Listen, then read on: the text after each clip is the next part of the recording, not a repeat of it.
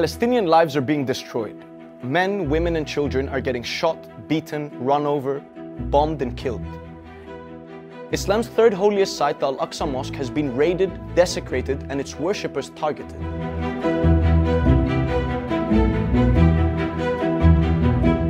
The story today is about the root of this issue, Zionism, a racist political ideology that gave birth to the State of Israel by legitimizing a settler colonial project in Palestine.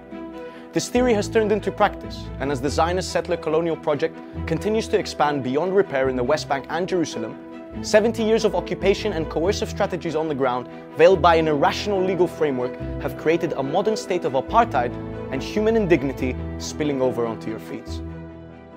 They all seem so worried about the Palestinians. There's nothing to worry about. It's terrible. Do you like the racism? I like racism. Yeah. What do you think about the Palestinians not being able to walk along here? I don't really think much about it. It's because you don't think about other people? Or? Of course I do. And then how can you not think when they can't walk here and they can't get the bus? So let's start one by one. Zionism is a political and national movement aimed at creating and sustaining a Jewish state on Arab-Palestinian land in the Middle East. It was founded in 1897 by Theodor Herzl, who created the World Zionist Organization, and is mentioned by name in Israel's Declaration of Independence. Now, before we start going in on Zionism and someone lies to you and tells you that I'm anti-Semitic, it's actually forbidden by God in the Jewish religion for Jews to establish a state until the arrival of the Messiah. Theodor Herzl was not the Messiah, but he went along and advocated for a Jewish state in Palestine anyway. Now, as we live in a world where a critique of Zionism is often equated with anti-Semitism, it is important to clarify the racist, supremacist, and colonial settler references that exist in Zionist thinking. After all, it was Herzl himself who wrote, quote, "The anti-Semites will become our most loyal friends. The anti-Semite nations will become our allies," just to clarify the relationship between anti-Semitism and Zionism. And here are the references, guys. David Ben-Gurion, Israel's first prime minister, said, quote, "If we want Hebrew redemption 100%, then we must have 100% Hebrew settlement, 100% Hebrew farm, and 100% Hebrew port." Doesn't seem like this was destined for peaceful coexistence, eh? And this is what he thought of North African Arab Jews, by the way. "Even the immigrant of North Africa who looks like a savage, who has never read a book in his life, not even a religious one, and doesn't even know how to say his prayers either wittingly or unwittingly, has behind him a spiritual heritage of thousands of years." MashaAllah, savage, never read a book in his life. But hey, at least Mandem got heritage. On a serious note, the statement reveals how racial supremacy in Zionism is not exclusive to Christians, Muslims, and Arabs, but also to Oriental Jews, who are Arabs in culture, language, and descent. Racial supremacy was a repetitive issue in Ben-Gurion's Zionist ways. For instance, he explained how Jewish laborers should earn a higher salary because, quote, "they were more intelligent and diligent than the Arab." These guys must have been taught biology all wrong, fam. And this idea was central to the Zionist ideology of Avodah Ivrit, which promoted exclusive Jewish labor in Jewish businesses. And the issue, well, most of these ideas have been used as a foundation for the establishment of Israel as a Jewish state. Now that we talked racism, let's move on to settler colonialism. Actually, there's more racism coming. If you don't know what settler colonialism is, it's a continuous process of land annexation whereby native inhabitants are removed and settlers from elsewhere are brought to occupy the land. On your phones, it looks like this. "Jacob, you know this is not your house." "Yes, but if I go, you don't go back. So what's the problem?" "You are stealing my house." "And if I don't steal it, someone else is going to steal it." Or even like this.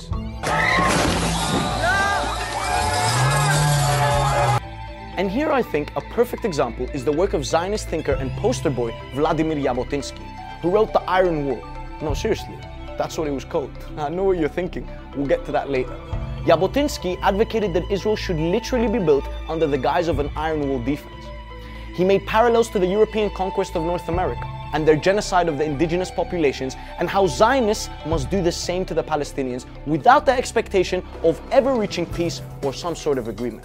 "There can be no voluntary agreement between ourselves and the Palestine Arabs, not now, nor in the prospective future. Colonization can have only one aim, and Palestine Arabs cannot accept this aim. It lies in the very nature of things, and in this particular regard, nature cannot be changed." Like his other Zionist comrades, he was very clear about this feeling of superiority, but warned that Palestinians would resist and advocated for using any coercive tactics necessary, including force, manipulation, and deceit to achieve the objectives of science. Culturally, they are 500 years behind us. They have neither our endurance nor our determination. We may tell them whatever we like about the innocence of our aims, watering them down and sweetening them with honeyed words to make them palatable, but they know what we want, as well as we know what they do not want. Jabotinsky's iron wool went from pen and paper to this. And subhanAllah, just like that, Israel today boasts a big iron wool, keeping the apartheid intact, the Zionism intact. But you see what I'm saying about the connection of the ideology to what's happening on the ground now? Hopefully the connection is clear. To end this chapter on Zionism, I want to cite a powerful quote that I came across from another prominent Zionist thinker, Ahad Ha'am. He wrote in 1891 a pamphlet dubbed Truth from Palestine. The Jewish settlers treat the Arabs with hostility and cruelty, trespass unjustly, beat them shamelessly for no sufficient reason, and even take pride in doing so. 100 years later, listen to the quote again. Look at this footage and tell me what has changed. And now let's talk about Palestine today. Israel's forceful evictions in the Arab-Palestinian neighborhood of Sheikh Jarrah in East Jerusalem, the storming of the Al-Aqsa Mosque, illegal settlers attacking and killing Palestinians, bombing and laying siege to Gaza, it is all done in the name of Zionism, preserving the hegemony of an exclusively Jewish state and expanding its settler-colonial project across the lands. And the worst thing about it is, it's all done in some irrational legal framework. For instance, if we take Jerusalem as an example, we find that if you're a Palestinian living in occupied East Jerusalem, you're subject to 3 legal criteria which can be used to revoke your residency. The first one is Palestinians should not live more than 7 years abroad and must not receive permanent residency or citizenship from another country. Secondly, Palestinians need to prove their center of life is in Jerusalem. And third, Palestinians should not be accused of breaching allegiance to Israel and occupying force. And so even if you don't leave, Israel has made it so that whether you like it or not, they can find a way to displace you. And they have indeed revoked the residencies of more than 14,500 Palestinians in occupied East Jerusalem from 1967, and continue to strive for an absolute Jewish majority in the Holy City. This is not to mention the hundreds of thousands that were displaced since 1948 and the millions of Palestinian refugees who were stripped of their legitimate right to return to their ancestral homelands. And it's not surprising, because if the theories that founded the nation were racist and clear about an ever-expanding settler-colonial project, why would we expect this to stop? Or not accept that what used to be a footnote in our vocabulary, which is illegal settlements, were and still are an indispensable part of Israel's very existence? And so, I honestly have a few questions to ask before we blame Zionism for everything. If you are a Muslim Arab leader, what have you done to alleviate the suffering of your Palestinian brethren? Do you accept the idea that Arabs and Muslims are backward savages unable to resist their own plight? Have you succumbed to the idea that Zionists are superior? Is there nothing more to do when Islam's third holiest site is being ransacked? Is the will of your people not enough for you to act? And if you are not Muslim or Arab, do you see any sign of humanity in the treatment of Palestinians that you see on your screens? Anything to be neutral about or unmoved by? What would you do if someone kicked you out of your house and drove over your family and shot your mother and told you that it's all fine because you're a stateless and uncivilized? In 2021, as a global community, can we truly accept this and suffice ourselves with a few tweets? Have dignity and freedom lost all their meaning? Or do some deserve it more than others?